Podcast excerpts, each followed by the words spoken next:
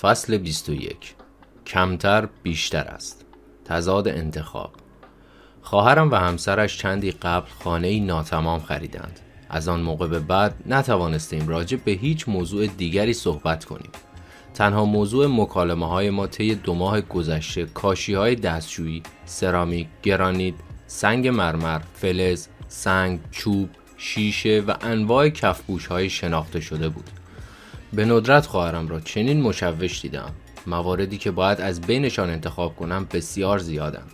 او در حال فریاد زدن دستانش را به نشانه تسلیم بالا می‌برد و دوباره سراغ کاتالوگ کاشی همراه همیشگیش می رود. شمردم و تحقیق کردم. سوپرمارکت محل ما 48 نوع ماست، 134 نوع نوشیدنی قرمز، 64 نوع مختلف محصولات نظافتی و در مجموع 30 هزار نوع جنس دارد. آمازون کتاب فروشی اینترنتی دو میلیون عنوان کتاب موجود دارد. امروز مردم با انتخابهای مختلف بمباران می شوند. مانند صدها اختلال روانی، هزاران شغل مختلف و حتی مقاصد بیشتر برای تحصیلات و سبکای زندگی بیشمار. هرگز بیش از این حق انتخاب وجود نداشته. وقتی جوان بودم فقط سه نوع ماست داشتیم. سه شبکه تلویزیونی، دو کلیسا، دو نوع پنیر تند یا ملایم، یک نوع ماهی، قزلالا و یک تلفن که اداره پست سوئیس آن را در اختیار گذاشته بود. جعبه سیاه شمارهگیر کاری غیر از شماره گرفتن نمی کرد و همین برای ما کافی بود. در مقابل هر کس این روزها وارد فروشگاه تلفن بشود خطر له شدن زیر آوار برندها، مدلها و قراردادهای گوناگون را احساس می کند و هنوز انتخاب ملاک پیشرفت است. انتخاب ما را از نظام اقتصادی برنامه ریزی شده و اصل حجری جدا می کند. بله، فراوانی انتخابات تو را دچار سرگیجه می کند. ولی باید حدی برای آن متصور شد.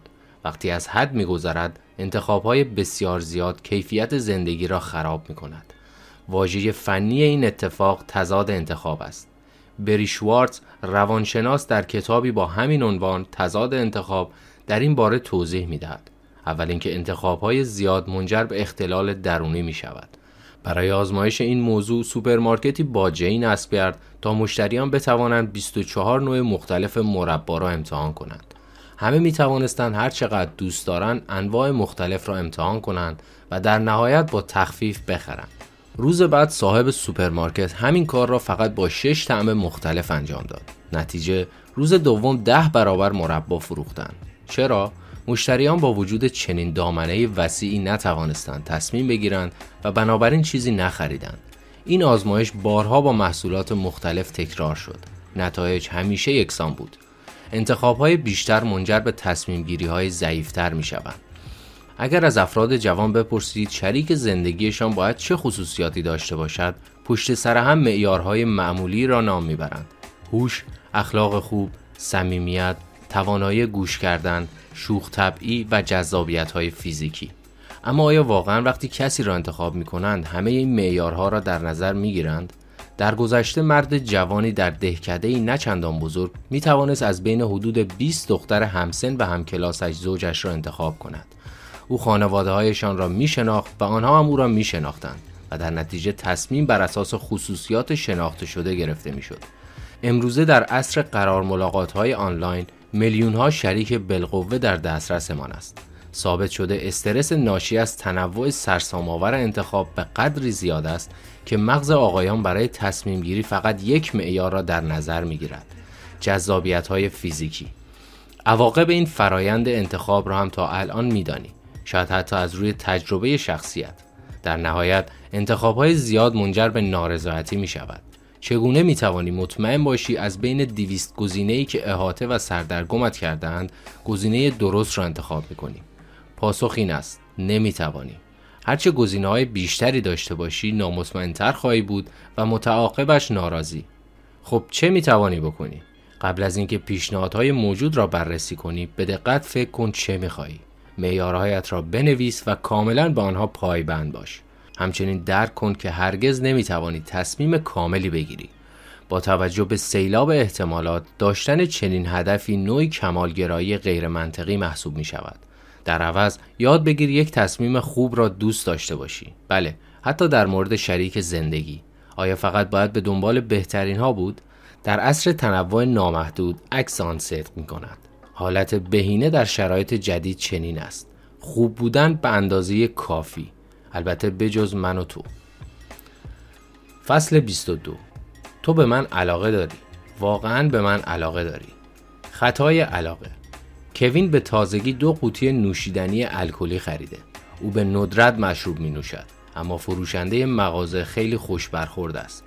نمی‌خواهد کسی را گول بزند نه کسی را مجبور به خرید کند. فقط خیلی دوست داشتنی است. به همین خاطر کوین از او خرید می کند. از جوژیرار به عنوان موفق ترین فروشنده اتومبیل جهان یاد می شود. توصیه او برای موفقیت. در زمان فروش یک محصول هیچ چیز موثرتر از آن نیست که مشتری را متقاعد کنی. واقعا متقاعد کنی که دوستش داری و به او اهمیت می دهی. ژیرار فقط حرف نمی‌زد. اسلحه مخفی او فرستادن کارت برای مشتریانش به صورت ماهیانه است. فقط در یک جمله به آنها ادای احترام می کند دوستت دارم. فهمیدن خطای علاقه به شکل شگفتانگیزی ساده است. اما ما دائما تعمه آن می‌شویم. یعنی هرچه بیشتر از کسی خوشمان بیاید خرید کردن از او و کمک کردن به او برایمان ساده تر است. با وجود این این سوال به قوت خود باقی است. اصلا دوست داشتنی به چه معناست؟ طبق تحقیقات اشخاص وقتی در نظر ما دلپذیرند که الف از نظر ظاهری جذاب باشند. ب از نظر اصالت شخصیت و علایق به ما شباهت داشته باشند و جیم از ما خوششان بیاید. در نتیجه تبلیغات پر از آدم های جذاب است. افراد زشت به نظر خیلی مهربان نمی آیند و به همین سبب حتی در پس زمینه تبلیغات هم ظاهر نمی شوند مورد الف. تبلیغات علاوه بر بکارگیری افراد فوق جذاب از آدمهایی مثل من و تو استفاده می کنند مورد ب. کسانی که از نظر ظاهری لحجه و اصالت به ما شباهت دارند. به بیان کوتاهتر هرچه شبیه تر باشند بهتر است. بازتاب کردن تکنیک متوالی در فروش است که دقیقا همین تأثیر را دارد.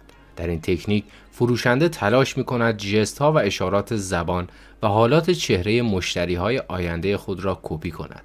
اگر خریدار شمرده و آهسته حرف می‌زند و موقع حرف زدن سرش را میخواراند قاعدتا فروشنده هم شمرده و آهسته سخن می‌گوید و گاهگاه سرش را میخواراند این کار باعث دوست داشتنی بودن وی از نظر خریدار می شود و انجام معامله را محتمل تر می کند. دست آخر خیلی دیده ایم که تبلیغ کننده ها از ما تعریف کنند. چند بار یک چیز را خریده اید به خاطر اینکه ارزش آن را داشته اید. اینجا عامل جیم وارد کار می شود. هر کسی از ما خوشش بیاید به نظر ما جذاب می رسد. تعریف کردن معجزه می کند حتی اگر پوچ و تو خالی باشد. نوعی بازاریابی موسوم به بازاریابی چند سطحی یا همان فروش محصولات با کمک شبکه های شخصی نیز تنها متکی به خطای علاقه است. با اینکه ظروف پلاستیکی با کیفیتی در فروشگاه ها با یک چهارم قیمت وجود دارند شرکت تاپرور سالیانه دو میلیارد دلار سود به دست می آورد چرا؟ چون دوستانی که جلسات تاپرور را برگزار می کنند به خوبی عوامل ب و جیم را به کار می گیرند بنگاه های مددکاری نیز به خوبی از خطای علاقه بهره می گیرند به خصوص در تبلیغات خود از زنان و کودکان خوشرو استفاده می کنند. هیچ وقت در های تبلیغاتی یک جنگجوی پارتیزانی زخمی با چهره خشک را نمی بینی که به تو زل بزند. حتی اگر محتاج به کمک تو هم باشد. سازمان های حفاظت از منابع طبیعی نیز افراد شرکت کننده در تبلیغات خود را با دقت انتخاب می کنند. تا به حال بروشور یک صندوق حمایت از حیات وحش پر از تصاویر انکبود، کرم، جلبک و باکتری را دیده ای؟ آنها هم احتمالا به اندازه پانده ها، گوریل ها، ها و فوک ها در خطرند. حتی برای اکوسیستم هم مهمترند. اما ما هیچ احساسی به آنها نداریم. هرچه رفتار یک موجود بیشتر مثل انسان باشد، هرچه به ما شبیه تر باشد، بیشتر به آن علاقمند می شویم. گونه پشه منقرض شده؟ خب چقدر بد. سیاستمداران هم استادان خطای علاقه اند. آنها بسته به ظاهر و سلایق مخاطبان خود بر موضوعات متفاوتی تاکید می کنند. مناطق مسکونی، پس زمینه های اجتماعی یا مسائل اقتصادی. آنها از ما تعریف و تمجید می کنند. هر کس امکان رأی دادن دارد عضو جدای ناپذیر حزب جلوه داده می شود. رأی شما به حساب می آید. البته که رأی تو به حساب می آید. اما فقط یک ذره بسیار اندک حدوداً بسیار ناچیست دوستی داشتم که در کار لوله نفت بود و تعریف می‌کرد یک بار چگونه یک قرارداد میلیونی در روسیه بست. از او پرسیدم رشوه دادی؟ سر تکان داد و گفت داشتیم با هم حرف می‌زدیم که ناگهان بحث به سمت قایقرانی رفت. معلوم شد هر دو ما یعنی من و خریدار طرفدار دو آتشه قایق تفریحی 470 هستیم. از آن لحظه به بعد از من خوشش آمد. من دوست او شدم و به همین خاطر معامله جوش خورد. دوستی بهتر از رشوه دادن کار می کند پس اگر فروشنده هستی کاری کن مشتری ها فکر کنند دوستشان داری. حتی اگر به قیمت تملق آشکار باشد. اگر خریداری همیشه یک محصول را مستقل از اینکه فروشنده چه کسی است بررسی کن. فروشنده را از ذهن خود پاک کن یا دست کم تظاهر کن از او خوشت نمی آید. فصل 23 به هیچ چیز بیش از حد وابسته نباش. اثر مالکیت. ماشین بی در پارکینگ نمایشگاه اتومبیل های دست دوم برق می‌زد. کیلومتر شمار آن چند کیلومتری را نشان می‌داد اما به نظر در وضعیت ایدئال بود. کمی اطلاعات درباره ماشین های دست دوم داشتم و به نظرم حدود چهل هزار دلار میارزید. با وجود این فروشنده روی مبلغ 50 هزار دلار اصرار می‌کرد و حتی ده سنت هم کوتاه نمی آمد. وقتی هفته بعد زنگ زد که بالاخره بگوید پیشنهاد 40 هزار دلاری را هم میپذیرد رفتم سراغش. روز بعد ماشین را بردم بیرون تا دوری با آن بزنم و در کنار پمپ بنزینی متوقف شدم. صاحب پمپ بنزین جلو آمد و از ماشین تعریف کرد و همانجا پیشنهاد مبلغ 53 هزار دلار نقد را به من داد. محترمانه پیشنهادش را رد کردم. در راه خانه متوجه شدم این نگفتن چقدر احمقانه بوده.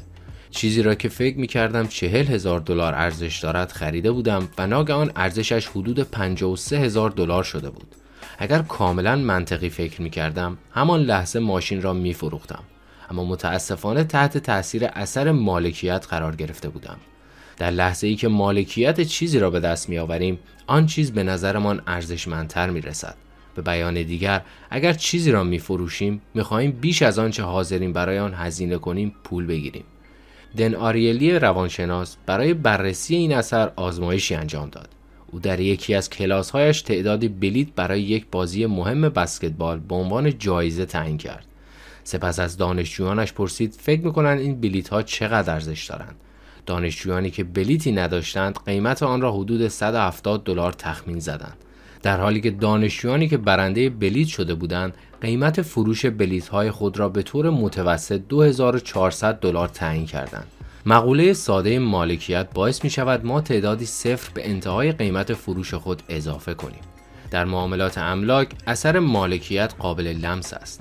فروشندگان از نظر عاطفی به خانه های خود وابستند و به همین دلیل دائم قیمت را بیش از اندازه گران اعلام می کنند. پیشنهادهای معمول بازار را رد می کنند و انتظار دارند خریداران مبلغ بیشتری بپردازند که کاملا نامعقول است. چون این مقدار اضافه کمی بیش از ارزش احساسی آن است. ریچارد تالر یک آزمایش جالب کلاسی در دانشگاه کرنل انجام داد تا اثر مالکیت را بسنجد.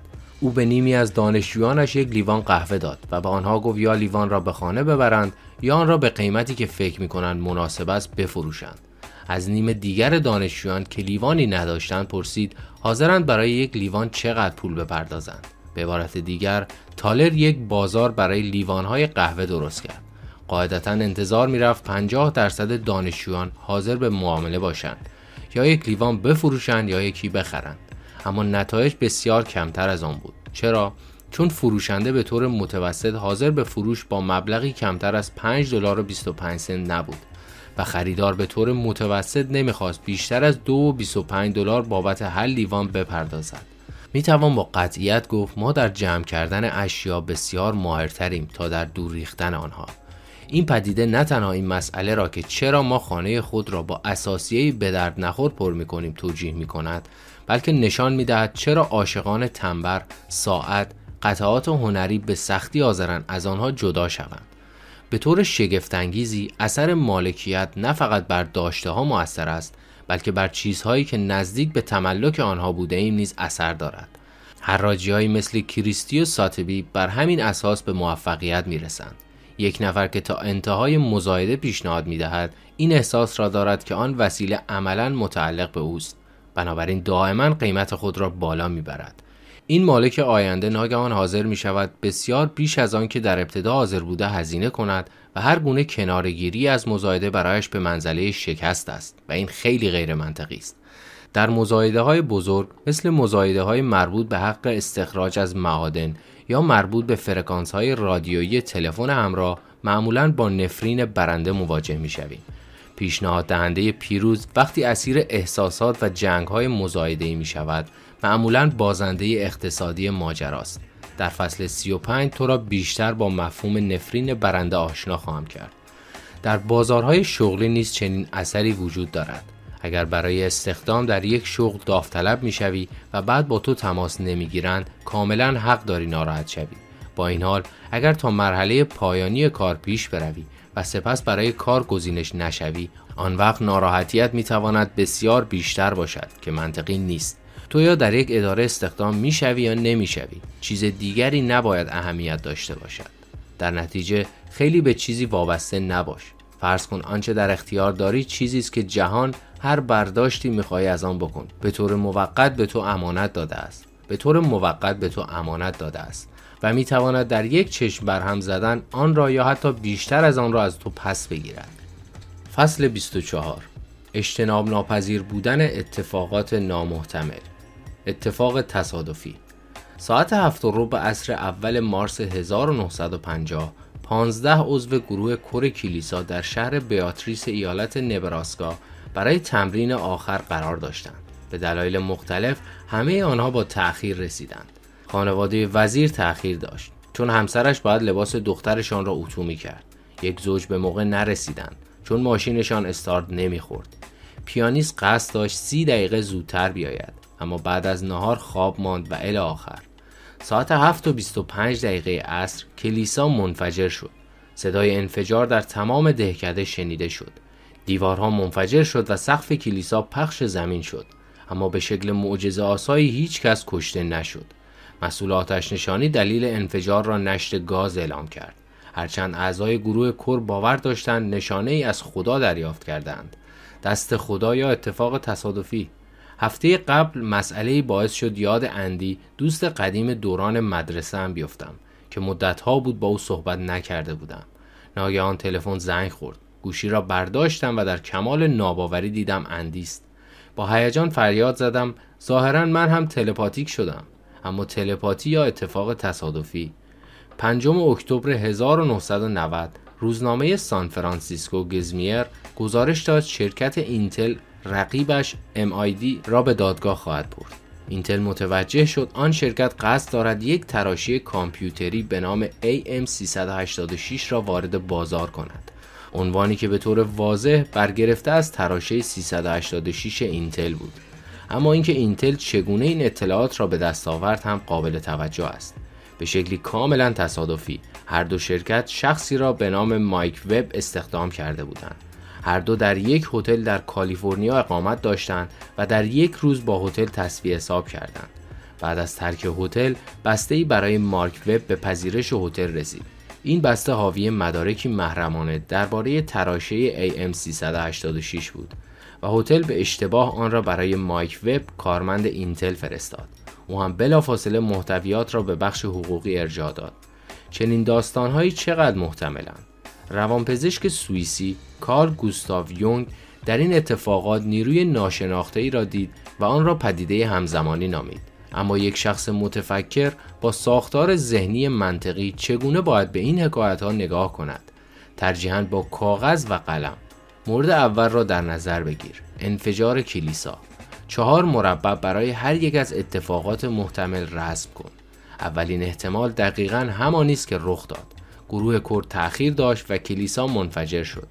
اما سه حالت دیگر هم وجود دارد. گروه کور تأخیر داشته باشد و کلیسا منفجر نشود. گروه کور به موقع بیاید و کلیسا منفجر شود. و گروه کور به موقع بیاید و کلیسا منفجر نشود. تعداد دفعات تکراری این اتفاقات را تخمین بزن و آنها را در مربع مربوط بنویس به تعداد دفعاتی که آخرین مورد رخ می‌دهد توجه ویژه کن هر روز میلیون ها گروه برای تمرین برنامه ریزی شده جمع می شوند و کلیسه های آنها هم منفجر نمی شود. ناگهان داستان کیفیت تصور ناپذیرش را از دست می دهد. برای این میلیون ها کلیسا اینکه مشابه آنچه در بیاتریس نباراسکا اتفاق افتاد حداقل یک بار در طول قرن رخ ندهد دور از ذهن است. بنابراین خیر دست خدایی در کار نیست. به هر حال چرا خدا باید بخواد یک کلیسا را تکه تکه کند؟ حالا همین تفکر را راجع به آن تماس تلفنی به کار می‌بریم. حالتهای زیادی را که اندی به تو فکر می کند اما زنگ نمی‌زند در ذهنت نگه دار. زمانی که تو به او فکر می کنی و به او زنگ نمی‌زنی. وقتی تو به او فکر نمی کنی و او زنگ می‌زند. وقتی او به تو فکر نمی کند و تو به او زنگ می‌زنی. تقریبا حالات بیشماری وجود دارد که تو به او فکر نمی کنی و او هم زنگ نمی‌زند. اما از آنجایی که مردم در 90 درصد وقتشان به دیگران فکر می کنند بعید نیست سرانجام دو نفر به همدیگر فکر کنند و یکی از آنها به دیگری تلفن بزند. این اتفاق نباید فقط برای اندی رخ بدهد. اگر 100 تا دوست دیگر هم داری احتمال چنین اتفاقی بالاتر هم می رود. معمولا موقع تخمین زدن احتمالات دستباچه می شویم. اگر یک نفر بگوید هرگز من معمولا احتمال اندکی بیش از صفر را برایش در نظر می گیرم چون هرگز با احتمال بسیار بسیار کم قابل جبران نیست در نتیجه زیاد هیجان زده نشو اتفاقات تصادفی نامحتمل دقیقا این گونه هستند نادر ولی کاملا شدنی. اینکه بالاخره اتفاق میافتند چیز عجیبی نیست. اتفاق عجیبتر این است که هرگز رخ ندهند. فصل 25 فاجعه دنبال روی. گروه اندیشی. تا به حال پیش آمده زبانت را در یک جلسه گاز بگیری؟ حتما. مجبوری بنشینی چیزی نگویی و فقط سرت را به نشانه تایید تکان بدهی. هرچه باشد دلت نمی‌خواهد آن کسی باشی که همواره در کار نمی آورد به علاوه ممکن است صد درصد مطمئن نباشی چرا با نظر بقیه مخالفی. چرا که دیگران نه تنها متفق القولند بلکه اصلا ابله هم نیستند. پس دهانت را یک روز دیگر بسته نگه میداری. وقتی همه اینطور فکر می‌کنند و عمل کنند گروه اندیشی وارد کار شده. اینجاست که یک عده انسان هوشمند ممکن است تضمینی غیر مسئولانه بگیرند. چون همه با نظرشان موافقند و یک اجماع وجود دارد. بنابراین نظراتی ممکن است تایید شود که بدون وجود این فشار ناخداگاه از سوی همکاران احتمالا رد می شدن. گروه اندیشی یک شاخه به خصوص از تایید اجتماعی است. خطایی که قبلتر درباره آن در فصل 4 صحبت شد. در مارس 1960 سرویس مخفی آمریکا شروع کرد به بسیج تبعید شدگان ضد کمونیست از کوبا که عمده آنها در میامی زندگی می کردند از آنها علیه رژیم فیدل کاترو استفاده کند. در ژانویه 1961 رئیس جمهور کندی دو روز پس از بر سر کار آمدن از یک نقشه مخفیانه برای تجاوز به خاک کوبا آگاه شد. سه ماه بعد جلسه مهمی در کاخ سفید تشکیل شد که در آن کندی و مشاورانش همه به این تجاوز نظامی رأی موافق دادند. در 17 آوریل 1961 یک دسته 1400 نفره از کوبایی های تبعید شده از طریق خلیج خوک در ساحل جنوبی کوبا و با کمک نیروی دریایی و نیروی هوایی آمریکا و سیا وارد خشکی شد. هدف آنها سرنگونی حکومت کاسترو بود اما هیچ چیز مطابق برنامه پیش نرفت. در روز اول حتی یک کشتی پشتیبانی هم به ساحل نیامد. نیروی هوایی کوبا دو کشتی اول را غرق کرد و دو کشتی دیگر به آمریکا بازگشتند. روز بعد ارتش کاسترو به طور کامل آن دسته را محاصره کرد. روز سوم 1200 نفر که هنوز زنده مانده بودند بازداشت و به زندانهای نظامی منتقل شدند. از تجاوز کندی به خلیج خوکها به عنوان یکی از بزرگترین شکست های تاریخ سیاست خارجی آمریکا یاد می شود. اینکه بر سر چنین نقشه‌ای توافق شد خود بسیار عجیب بود. چه برسد به اینکه به مرحله اجرا هم رسید. تمام فرضیه هایی که این حمله بر مبنای آنها بنا شده بود پر از خطا بود. مثلا تیم کندی کاملا قدرت نیروی هوایی کوبا را دست کم گرفته بود. همچنین انتظار می‌رفت در شرایط اضطراری اعضای آن دسته بتوانند خود را در کوههای اسکامبری مخفی کنند و یک جنگ زیرزمینی علیه کاسترو راه بیاندازند یک نگاه به نقشه نشان می‌دهد آن پناهگاه حدود 100 مایل با خلیج خوکها فاصله دارد و یک باطلاق غیرقابل گذر هم در این میان وجود دارد با وجود این کندی و مشاورانش جز هوشمندترین افرادی که تا کنون رهبری دولت آمریکا را در دست گرفتند اما بین ژانویه تا آوریل 1961 چه مشکلاتی پیش آمد اروینگ جانیز استاد روانشناسی ناکامی های زیادی را بررسی کرده است. او نتیجه گرفت تمام این ناکامی ها در این الگو مشترکند. اعضای یک گروه همبسته با ایجاد توهم به طور ناخواسته روحیه تیمی در میان خود ایجاد می کنند. یکی از این تصورات باور به شکست ناپذیر بودن است.